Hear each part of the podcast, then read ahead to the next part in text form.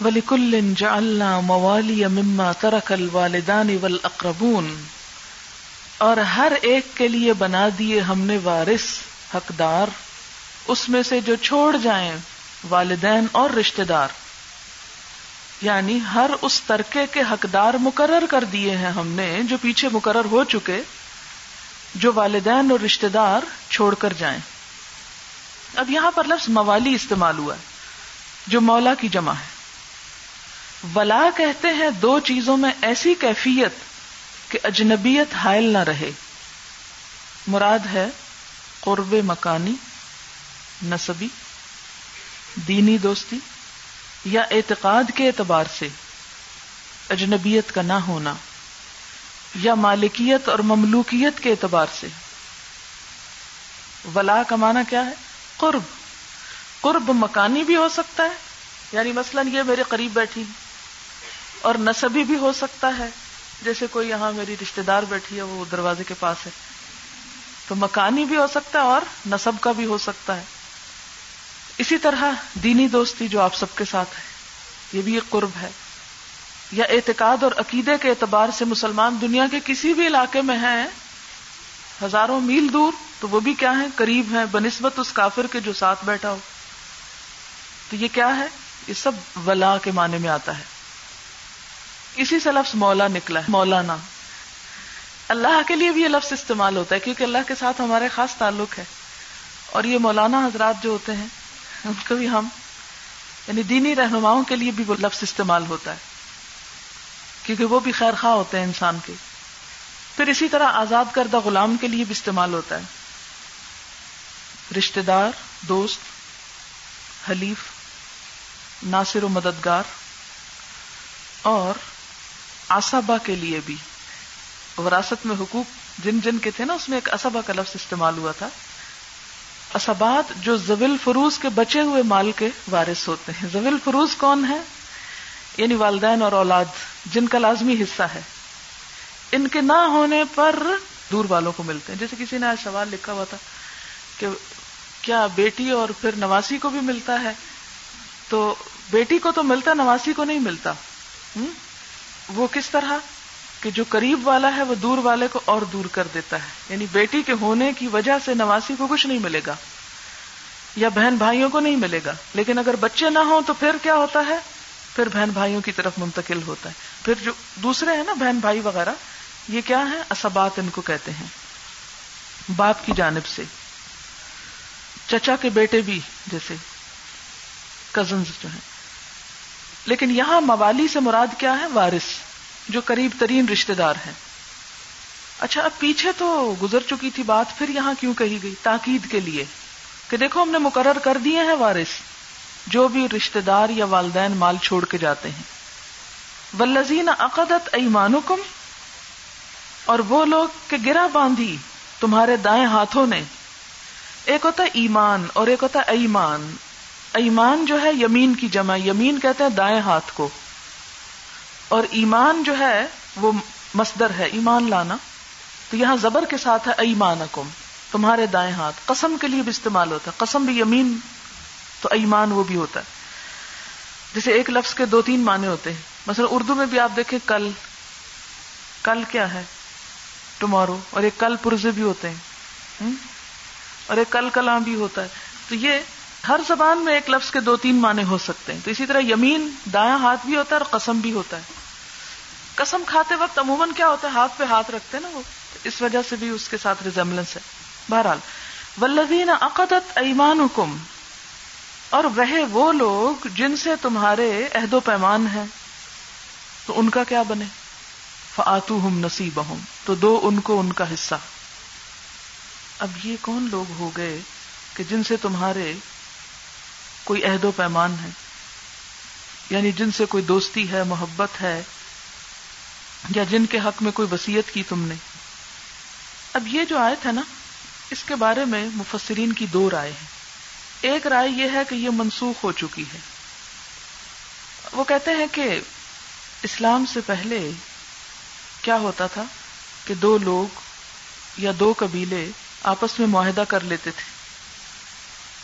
اور معاہدے میں یہ چیز ہوتی تھی کہ مثلا تم مر گئے تو تمہارا وارث میں میں مر گیا تو میرے وارث تم، اور رشتے دار محروم ہو جاتے تھے۔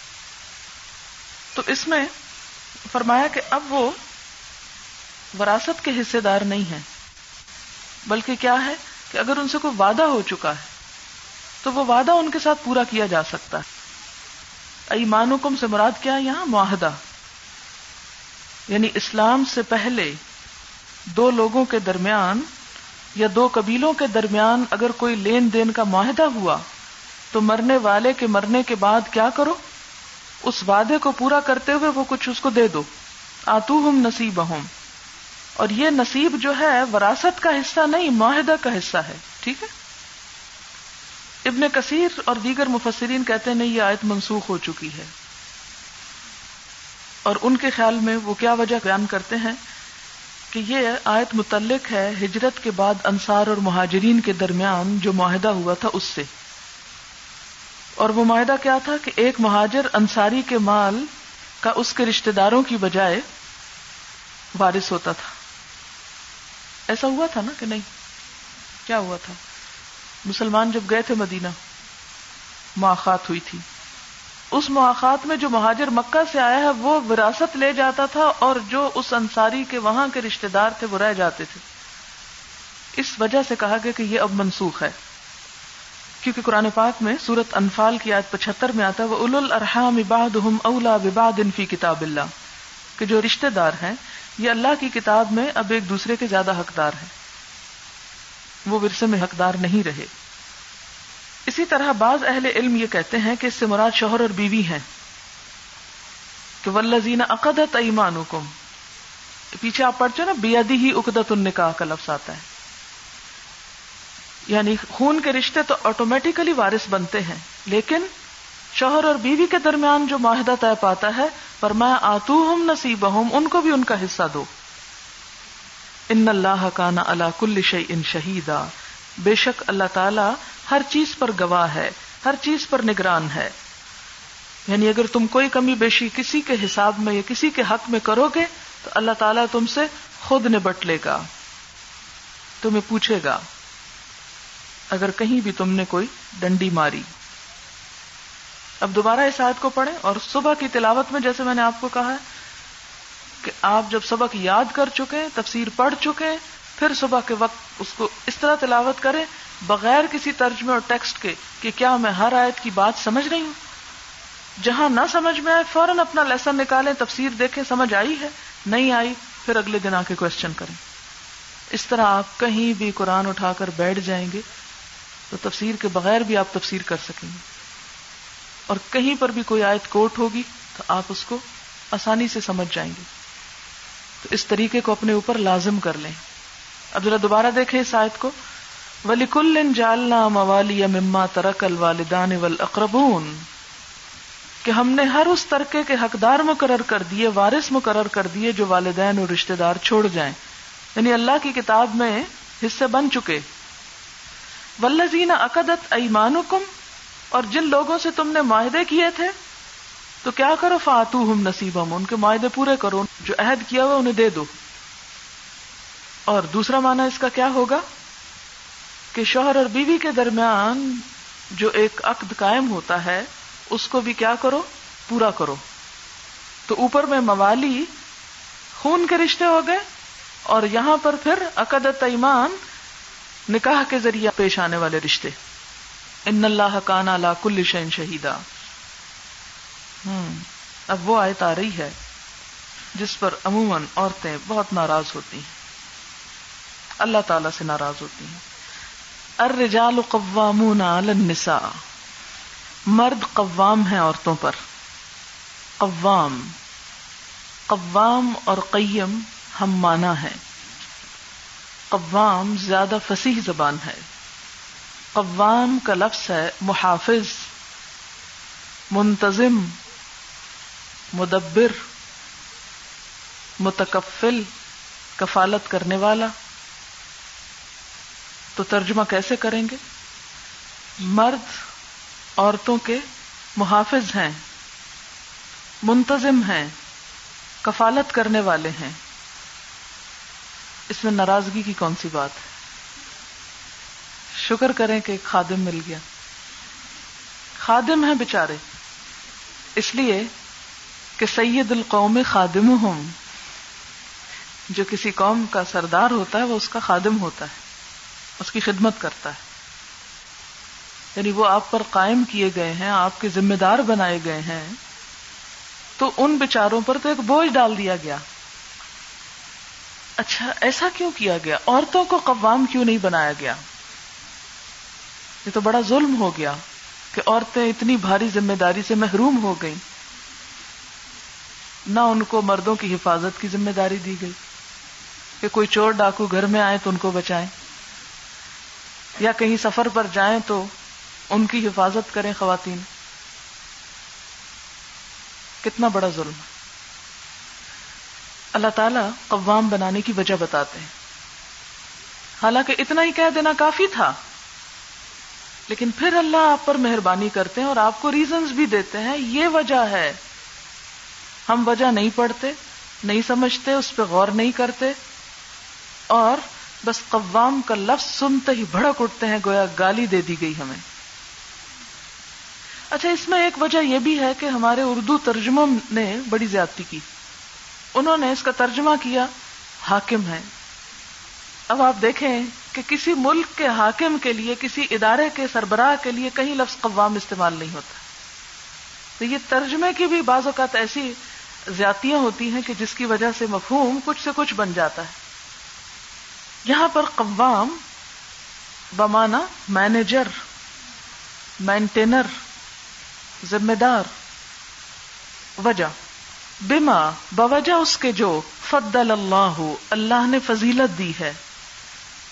یہ فضیلت کوئی عزت کے معنوں میں نہیں ہے، یہ فضیلت فوقیت کے معنوں میں ہے یعنی جسمانی قوت کی طرف اشارہ ہے۔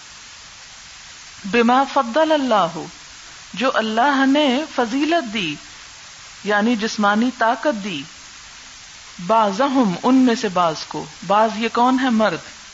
اللہ باز باز پر۔ یہ دوسرا باز کون ہے؟ عورتیں۔ مرد اس لیے محافظ بنائے گئے ہیں کہ وہ عورتوں کے مقابلے میں مضبوط ہیں جسمانی اعتبار سے۔ ہمارا حال کیا ہوتا ہے؟ کاکروچ دیکھ کے چیخ اٹھتے، چھپکلی آ گئی، بھیڑ آ گئی۔ چھوٹی چھوٹی چیزوں سے ڈرتے ہیں۔ ایکسپشنل کیسز کی بات نہیں ہو رہی میجورٹی کی بات ہو رہی۔ اگر یقین نہ ہو تو ایک چوہا لا کے چھوڑ دیں۔ پھر دیکھتے ہیں کہ کون بیٹھا رہتا ہے اپنی جگہ۔ بما فضل اللہ بعضهم على بعض۔ ایک تو یہ وجہ ہے، دوسری وجہ وہ بما انفقوا من اموالهم کہ وہ اپنی جیب سے خرچ کرتے ہیں۔ تو جو مال خرچ کرتا ہے جو کما کے لاتا ہے۔ اس کا پلہ بھاری ہونا ضروری ہے۔ دینے والا ہاتھ لینے والے ہاتھ سے بہرحال بہتر ہے۔ وہ بہتری اس محنت کی وجہ سے، اس کوشش کی وجہ سے، اس بڑے دل کی وجہ سے جس کی وجہ سے وہ دے رہا ہے۔ آپ دیکھیں کہ اگر عورتوں کو یہ ذمہ داری دے دی جاتی کہ انہیں مردوں پہ خرچ کرنا ہے تو اب بھی ساس سسر کو کچھ نہیں ملتا بےچاروں کو۔ ہوں عورتیں چاہتی شوہر کی ساری کمائی بس ہمارے ہاتھ میں آ جائے۔ اس میں کوئی اور شریک نہ ہو۔ تو اگر خاندان پہ خرچ کرنا ان کے ذمہ ڈالا جاتا تو بڑی مشکل ہو جاتی۔ اس لیے اللہ تعالیٰ نے وہ ذمہ داری ایک ایسے شخص کو دی کہ جو بےچارا کو کمانے سے فرصت نہیں، خرچ کرنے کا بھی وقت نہیں لیکن وہ کما کے بس حوالے ہی کیے چلے جا رہا ہے۔ تو وہ جو کما کے حوالے کر رہا ہے آپ کے، اس لیے اسے آپ کے مقابلے میں قوام بنایا گیا۔ فسا لہاتو تو نیک عورتیں، ان کا کام کیا ہے؟ قانتاتن، فرما بردار ہوتی، اطاعت گزار ہوتی، بات ماننے والی ہوتی۔ اب اس کا یہ مطلب نہیں کہ عورت کی کوئی فضیلت ہی نہیں ہے یا عورت کی کوئی حیثیت نہیں ہے یا عورت کا کوئی مقام نہیں ہے یا شاید وہ بس ایک غلام ہے جسے آنکھیں بند کر کے شوہر کی پرستش کرنی چاہیے۔ یہ نہیں کہا جا رہا۔ آپ نے پیچھے پڑھا ہے و لہن مسل الزی علیہ بل معروف ان عورتوں کے بھی ایسے ہی حقوق ہیں جیسی ان پہ ذمہ داریاں ہیں، معروف طریقے سے۔ اسلام نے عورتوں کو وہ سارے انسانی حقوق دیے جو مردوں کو دیے۔ زندہ رہنے کا حق، تعلیم کا حق، صحت کا، کھانے پینے کا۔ اور اسی طرح اور بہت سے۔ صرف دونوں کو الگ الگ چیز بنایا، انسان ہوتے ہوئے۔ اور دونوں کی ذمہ داریاں الگ رکھی آپ دیکھیں کہ جیسے پھول، تو کتنی قسمیں ہیں اس کی؟ بے شمار۔ اب آپ ان میں سے ایک کو دوسرے سے کمپیئر کرنا شروع کر دیں، تو یہ زیادتی کی بات ہوگی۔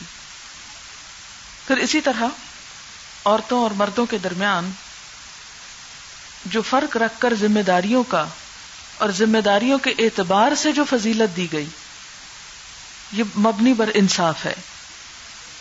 اور ایک نظام کو چلانے کے لیے بھی ضروری ہے کہ ہر ایک کی ذمہ داری بانٹ دی جائے۔ کبھی آپ نے دیکھا کہ کوئی ایسی جگہ کہ جہاں بہت سے لوگ کام کرنے والے ہوں لیکن کسی کو یہ نہ پتا ہو کہ اس کی ڈیوٹی کیا ہے؟ کیا ہوتا ہے اس سے؟ کتنا کیوس ہوتا ہے؟ ہے یا نہیں؟ مثلا ایک کچن میں دو لوگ کھڑے کہ کھانا پکاؤ۔ دونوں اگر ایک ہی کام شروع کر دیں اور دوسرا کام کوئی نہ کرے۔ تو آپ نے دیکھے کہ too many cooks spoil the food اگر سب کو ایک ہی کام دے دیا جائے تو کام نہیں ہو سکتا۔ کہتے ہیں کہ مرد اور عورت گاڑی کے دو پہیے تو اگر دونوں پہیے ایک طرف لگا دیے جائیں تو گاڑی بیٹھ جائے گی دوسری طرف سے۔ گاڑی نہیں چل سکتی۔ تو ویل بیلنسنگ اور اپنی اپنی جگہ پر ان کا ہونا جو ہے وہ بڑا ضروری ہے۔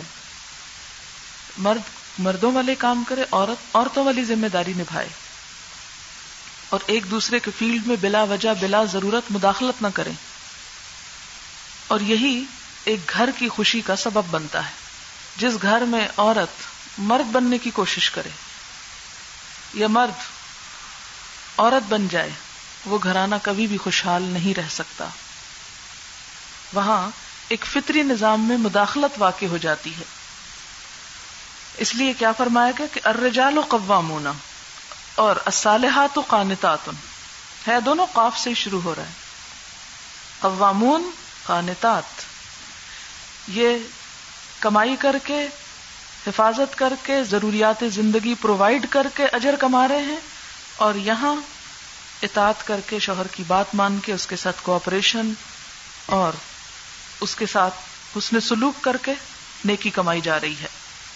حدیث میں آتا ہے، حضرت انس سے روایت ہے جو عورت پانچ وقت کی نماز پڑھے، رمضان کے روزے رکھے، اپنی عزت و عصمت کی حفاظت کرے، اپنے شوہر کی بات مانے، وہ جنت کے جس دروازے سے چاہے داخل ہو جائے۔ ایک اور حدیث میں آتا ہے، نیک عورت کی خصوصیت بتائی گئی، خیر النساء امراۃ اذا نظرت الیہا سرت کا و ازا امرتہا طاعت کا و ازا غبت انہا حفظت کا فی مالہا و نفسہا۔ کہ عورتوں میں بہترین عورت کی خوبی کیا ہے؟ کہ جب تم اس کی طرف دیکھو تو وہ تمہیں خوش کر دے۔ یعنی ایسا اپیرنس اور ایسا معاملہ ہو اس کا۔ اور جب تم اسے کوئی کام کرنے کو کہو تو وہ اطاعت کرے۔ اور جب تم اس سے غائب ہو یعنی گھر پہ نہ ہو، اپنے مال اور عزت کے معاملے میں اپنی حفاظت کرے۔ اور پھر آپ صلی اللہ علیہ وسلم نے یہی آیت تلاوت فرمائی۔ آپ صلی اللہ علیہ وسلم نے فرمایا، مومن کے لیے خوف خدا کے بعد سب سے زیادہ مفید اور باعث خیر نعمت نیک بیوی ہے کہ جب وہ اسے کسی کام کو کہے تو خوش دلی سے کر دے۔ جب وہ اس پر نگاہ ڈالے تو اس کو خوش کر دے۔ اور جب وہ اس کے بھروسے پر قسم کھا بیٹھے تو اس کی قسم پوری کر دے۔ اور جب وہ کہیں چلا جائے تو وہ اس کے پیچھے اپنی عزت و آبرو کی حفاظت کرے۔ اور شوہر کے مال و اسباب کی نگرانی میں شوہر کی خیر خواہ اور وفادار رہے، یہ ابن ماجہ کی روایت ہے۔ قریش کی عورتوں کی خوبی بیان کرتے ہوئے نبی صلی اللہ علیہ وسلم نے فرمایا کہ کتنی اچھی ہیں قریش کی عورتیں۔ جو بچوں پہ بہت مہربان اور شوہر کے گھر بار کی انتہائی حفاظت کرنے والی ہیں، کیونکہ آگے آیا، حافظات للغیب بما حفظ اللہ۔ حفاظت کرنے والی ہیں ان حقوق کی جن کی حفاظت کا اللہ نے ان سے ذمہ لیا۔ پھر اسی طرح اچھی بیوی کی خوبیاں بتاتے ہوئے یہ بھی فرمایا کہ جس عورت نے اس حال میں انتقال کیا کہ اس کا شوہر اس سے راضی اور خوش تھا تو وہ جنت میں جائے گی۔ حضرت معاذ بن جبل کہتے ہیں کہ نبی صلی اللہ علیہ وسلم نے ارشاد فرمایا، خدا پر ایمان رکھنے والی عورت کے لیے یہ جائز نہیں کہ وہ اپنے شوہر کے گھر میں کسی ایسے شخص کو آنے دے جس کا آنا شوہر کو ناپسند ہو، اور وہ گھر سے ایسی صورت میں نکلے جب اس کا نکلنا شوہر کو ناپسند ہو۔ عورت شوہر کے معاملے میں کسی دوسرے کی بات نہ مانے۔ عموماً شادی کے بعد لڑکیاں ماں باپ کی باتیں سنتی رہتی ہیں اور ادھر سے احکامات لے کر اپنی زندگی کی گاڑی چلاتی ہیں۔ اس سے بہت سی خرابیاں پیدا ہوتی ہیں۔ تو اس میں کیا کرنا چاہیے؟ شوہر کی جہاں بات ہو، وہاں ماں باپ کی بھی نہیں ماننی چاہیے۔ اس کا یہ نہیں مطلب کہ آپ ماں باپ کو ناراض کریں۔ نہیں، ماں باپ کے ساتھ بھی حسن سلوک کرنا ہے، لیکن بات شوہر ہی کی۔ آپ صلی اللہ علیہ وسلم نے فرمایا، دو قسم کے آدمی ہیں جن کی نمازیں ان کے سروں سے اونچی نہیں جاتی۔ اس غلام کی نماز جو اپنے آقا سے فرار ہو جائے، جب تک وہ لوٹ نہ آئے۔ اس عورت کی نماز جو شوہر کی نافرمانی کرے، یہاں تک کہ شوہر کی نافرمانی سے باز نہ آ جائے۔ یہاں تک کہا گیا کہ کوئی عورت شوہر کی اجازت کے بغیر روزہ نہ رکھے یعنی نفلی روزوں کی بات ہے، فرض کی نہیں۔ رمضان کی بات نہیں ہے یہ۔ فصالحات قانتات۔ حافظات للغیب بما حفظ اللہ اور اس حفاظت میں رازوں کی حفاظت بھی آتی ہے۔ اگر شوہر کوئی ایسی بات بتاتا ہے بیوی کو کہ جو اسے آگے کسی کو نہیں بتانی چاہیے، تو اسے اس کی بھی حفاظت کرنی ہے۔ یعنی مال کی حفاظت اور راز کی حفاظت۔ بما حفظ اللہ، بوجہ اس کے جو حفاظت کی اللہ نے ان کے حقوق وغیرہ کی۔ یعنی جب اللہ نے ان کو حقوق دلائے، تو انہیں کیا کرنا چاہیے؟ ان سب چیزوں کے حقوق کی حفاظت کرنی چاہیے جو اللہ تعالی نے شوہر کے رکھے ان کے اوپر۔ اور شوہر کے ساتھ اچھی طرح معاملہ کرے۔ پھر آپ دیکھیں کہ ارشاد ہے ولاتی وہ عورتیں، تخافون نشوز جن کی سرکشی سے تم ڈرتے ہو۔ نشوز، نون، شین، زے۔ نشوز کہتے ہیں، اٹھنا۔ کئی فنون شیزوہا میں آپ پڑھ چکے ہیں۔ نا عورت کی سرکشی، شوہر کی نافرمانی۔ وہ پیچھے، چونکہ اطاعت کی بات ہوئی فصال ہاتھ قان تعتن تو یہاں پر نشوز کی بات ہے، جس کا لفظی مانا ہے اٹھنا، ابھرنا۔ شوہر کی بات نہ ماننا۔ سرکشی کرنا، اس کے حق میں خیانت کرنا، عزت و عصمت میں خیانت، شوہر کے ساتھ بے وفائی، یہ سب چیزیں اس میں آ جاتی ہیں۔ فرمایا کہ جن عورتوں کے نشوز سے تم ڈرتے ہو، تو تم کیا کرو؟ فائزو ہننا ان کو سمجھاؤ، انہیں نصیحت کرو۔ نصیحت کس طرح؟ اللہ تعالی کی بات سنا کر، آخرت کا خوف دلا کر۔ یعنی نصیحت ڈانٹ پھٹکار نہیں ہے۔ نصیحت کیا ہے؟ واض و تلقین۔ فیضو ہننا انہیں سمجھاؤ۔ اگر وہ نہ سمجھے کیونکہ کچھ لوگ بہت نہ سمجھ ہوتے ہیں یا نہ سمجھنے والے ہوتے ہیں۔ وہ جرو ہن فل مزاج پھر ان سے بے رخی کرو۔ ان سے قطع تعلق ہی کرو۔ ان سے بات نہ کرو۔ کیونکہ عورت کے لیے شوہر کی بے رخی شوہر کی خاموشی بہت شدید مار ہوتی۔ لیکن بخاری میں آتا ہے، لا تحجر الا فی البیت۔ یہ نہیں کہ شوہر گھر چھوڑ کے چلا جائے یا بیوی کو گھر سے نکال دے۔ نہیں، گھر کے اندر رہے، ایک ہی جگہ رہے لیکن تعلق نہ رہے۔ بستر الگ ہو جائیں۔ وہ جرو نہ فل مزاج اور اگر کوئی اتنا ہی انسینسٹیو ہو کہ جو اس بے رخی سے بھی نہ سمجھے تو آخری درجہ بدربو ہننا انہیں مارو۔ لیکن مارنا ایسا نہیں کہ سر پھاڑ دینا یا یعنی زخمی کرنا۔ حدیث میں آتا ہے، ولن ید خیار تم میں جو اچھے لوگ ہوں گے وہ ہرگز نہیں ماریں گے۔ وہ نہیں مار سکتے۔ حضور صلی اللہ علیہ وسلم نے خود کبھی کسی کو نہیں مارا، کسی عورت پہ ہاتھ نہیں اٹھایا۔ ابن عباس نے فرمایا، اس سے مراد ہے کسی ہلکی پھلکی چیز سے مارنا، جیسے مسواک۔ مسواک کی ڈنڈی۔ آپ صلی اللہ علیہ وسلم نے فرمایا، ولا تدرب الوجہ چہرے پہ مت مارو۔ ایک اور جگہ پر آتا کہ ایسی مار نہ مارو کہ جس سے نشان رہ جائے۔ اور یہ کس لیے ہے؟ آخری درجہ، تاکہ گھر بچ جائے۔ لیکن اگر آپس میں معاملات طے نہ ہو سکے، تو پھر ان اطان کم فلا تبو علیہ سبیلا اگر وہ تمہاری بات مان لے، تو ان پر راہ مت تلاش کرو۔ انہیں ستانے کے بہانے مت ڈھونڈو۔ ان اللہ کانا علی کبیرا۔ یاد رکھو، اللہ تم پر بھی اوپر بلند ہے، بہت بڑا ہے۔ وہ تمہیں پوچھ لے گا۔ یہ شوہر کی طرف اشارہ ہے کہ اگر ناحق تم نے عورت کو ستایا یا مارا، تو اللہ کی مار سے تم بھی نہیں بچ سکو گے۔ لیکن اگر کوئی عورت ان تینوں درجوں سے کوئی سبق نہیں لیتی، اور عموماً یہ ہوتا ہے کہ جب جھگڑا بہت بڑھ جاتا ہے، نفرتیں بڑھ جاتی ہیں تو پھر آپس میں سلجھانا ناممکن ہو جاتا ہے۔ معاملات کو سلجھانے کی صلاحیت ختم ہو جاتی ہے انسان میں۔ تو ایسی صورت میں کیا کہا؟ وہ انخف تم شکا کا بین فباسو حکم امن اہل ہی و حکم امن اہلہا ایک دم طلاق مت دے ڈالو۔ اب منصف یا پنچایت قائم کرو۔ لڑکی کے گھر والوں میں سے بھی ایک مقرر ہو اور لڑکے کے گھر والوں میں سے بھی۔ یعنی وہ خود نہ ہو مثلاً ان کے والدین یا بہن بھائی یا کوئی مخلص ہمدرد خیر خواہ ان یریدا اصلاحن اگر وہ دونوں اصلاح چاہیں گے یو وفق اللہ بینہما، تو اللہ ان کے درمیان موافقت پیدا کر دے گا۔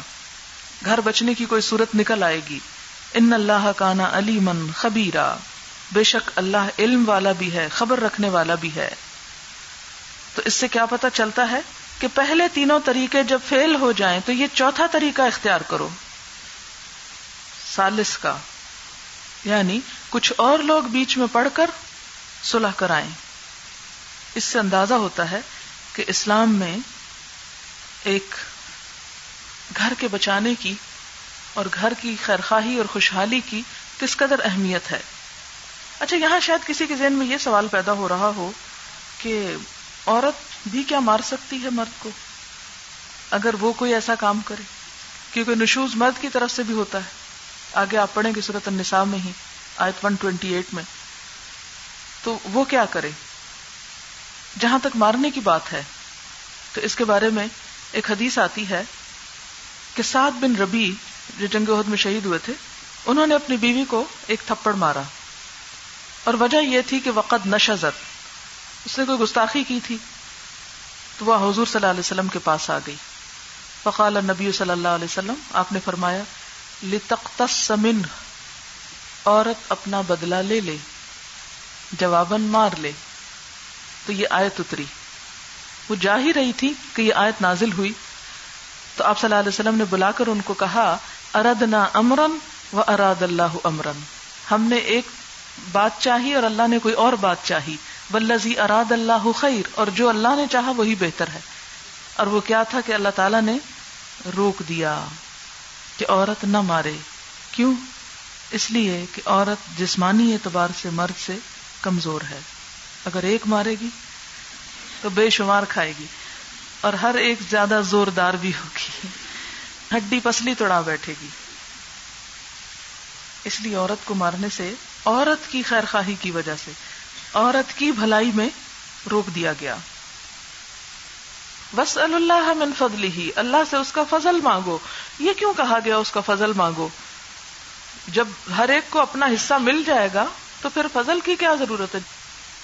اعمال کے اعتبار سے بسا اوقات ایسا ہوتا ہے کہ عورت وہ کچھ کام نہیں کر سکتی جو بظاہر مرد بڑے بڑے اجر اور ثواب کے کام کر رہے ہوتے ہیں، مثلاً جہاد پہ جانا، جمعہ پہ جانا تو ایسی صورتوں میں عورتوں کے اندر ایک قدرتی طور پر محرومی کا احساس ہوتا ہے، یا عام طور پر آپ خود بھی دیکھتے ہوں گے کہ گھر کی بہت سی پابندیوں کو یا ضروریات کو یا مصروفیات کو دیکھتے ہوئے انسان سوچتا ہے کہ کاش میرے پاس بھی اتنی ہمت ہوتی یا مال ہوتا یا اور بہت سی چیزیں تو میں بھی آج یہ اور یہ کرتی۔ ایسے مواقع پر یہ دیکھنے کی بجائے کہ دوسرے یہ کر رہے ہیں تو میں ان کے مقابلے میں محروم ہوں۔ تم کیا کرو؟ تو بس اللہ من فضلی ہی اس کمی اور محرومی کو اللہ کا فضل مانگ کے پورا کرو کہ ضروری نہیں کہ جس طریقے سے وہ کسی کو دے رہا ہے، اسی طریقے سے آپ کو نیکی کا چانس ملے گا تو وہ نیکی ہوگی۔ اور کوئی اور صلاحیت جو اللہ نے آپ کو دے رکھی ہے، وہ آپ کو بھولی بھی ہو یا اللہ کا وہ فضل جو آپ پر اس سے بھی بڑھ کے ہو سکتا ہے کسی اور اعتبار سے، اس کو آپ ویسے پش ڈال دیں۔ یہ ہماری روزمرہ ایٹیچیوڈ اور رویوں سے متعلق چیز ہے، اس لیے اس کو بہت اچھی طرح سمجھ میں آ جانا چاہیے کہ کہیں پر بھی جہاں انسان کوشش اور محنت یا وسائل یا سہولتوں میں کمی پاتا ہے، تو اس سے احساس کمتری کا شکار ہونے کی بجائے یا دوسرے سے اپنا مقابلہ کرنے کی بجائے کیا کرے؟ اللہ کا فضل مانگے، اس سے نیکی کے مواقع مانگے۔ مثلا ایک شخص بولنے کا بہت ماہر ہے اور دوسرا لکھنے کا بہت ماہر ہے۔ اب اگر وہ کہتا ہے کہ فلاں شخص بہت اچھا بولتا ہے، میں نہیں بول سکتا اور وہ احساس کمتری میں مبتلا ہو جائے یا کسی ایسی پریشانی کا کہ وہ اپنی جو پازیٹو صلاحیت ہے اس کو ضائع کر بیٹھے تو ضائع نہ کرے، وہ دیکھے کہ اللہ نے اسے کیا دیا ہے۔ جو پہلے کو نہیں ملا، وہ اسے استعمال کرے۔ لیکن اس دوسری نعمت کو جو ملی ہے استعمال کرنے کی صلاحیت بھی اسی کو نصیب ہوگی کہ جو اللہ سے اس کا فضل مانگے گا اور اس کی نعمتوں پر اور اس کے احسان پر اطمینان کا اظہار کرے گا۔ اب آپ دیکھیں کہ جب ہم اللہ سے فضل مانگتے ہیں تو اس سے ایک بہت بڑی سیٹسفیکشن حاصل ہو جاتی ہے انسان کو۔ اور نیکی کا اگر ایک دروازہ ہم پہ بند ہو گیا اور دوسرا کھل جاتا ہے تو انسان کبھی بھی اپنے آپ کو یہ محسوس نہیں کرتا کہ وہ ضائع ہو رہا ہے یا وہ دوسرے سے پیچھے ہے۔ یعنی یہ نہیں کہ مقابلہ کر کے یعنی آن دا ہول پوری جو آئے تھا، اس کا تھیم کیا ہے؟ کہ عقل مند انسان وہ ہے کہ جو اپنے کو ملنے والی صلاحیتوں سے بھرپور فائدہ اٹھاتا ہے، دوسروں کو ملنے والی نعمتوں کو دیکھ دیکھ کر اور حسد اور جلن پڑھن کا شکار ہو کر وقت ضائع نہیں کرتا، اور جہاں وہ اپنے اندر کوئی کمی پاتا ہے تو وہاں اللہ سے ناراض ہونے کی بجائے کہ مجھے کیوں یہاں کم رکھا، وہ اس کا فضل مانگتا ہے۔ اس سے دعا مانگ کر اپنی اس کمی کو پورا کر لیتا ہے۔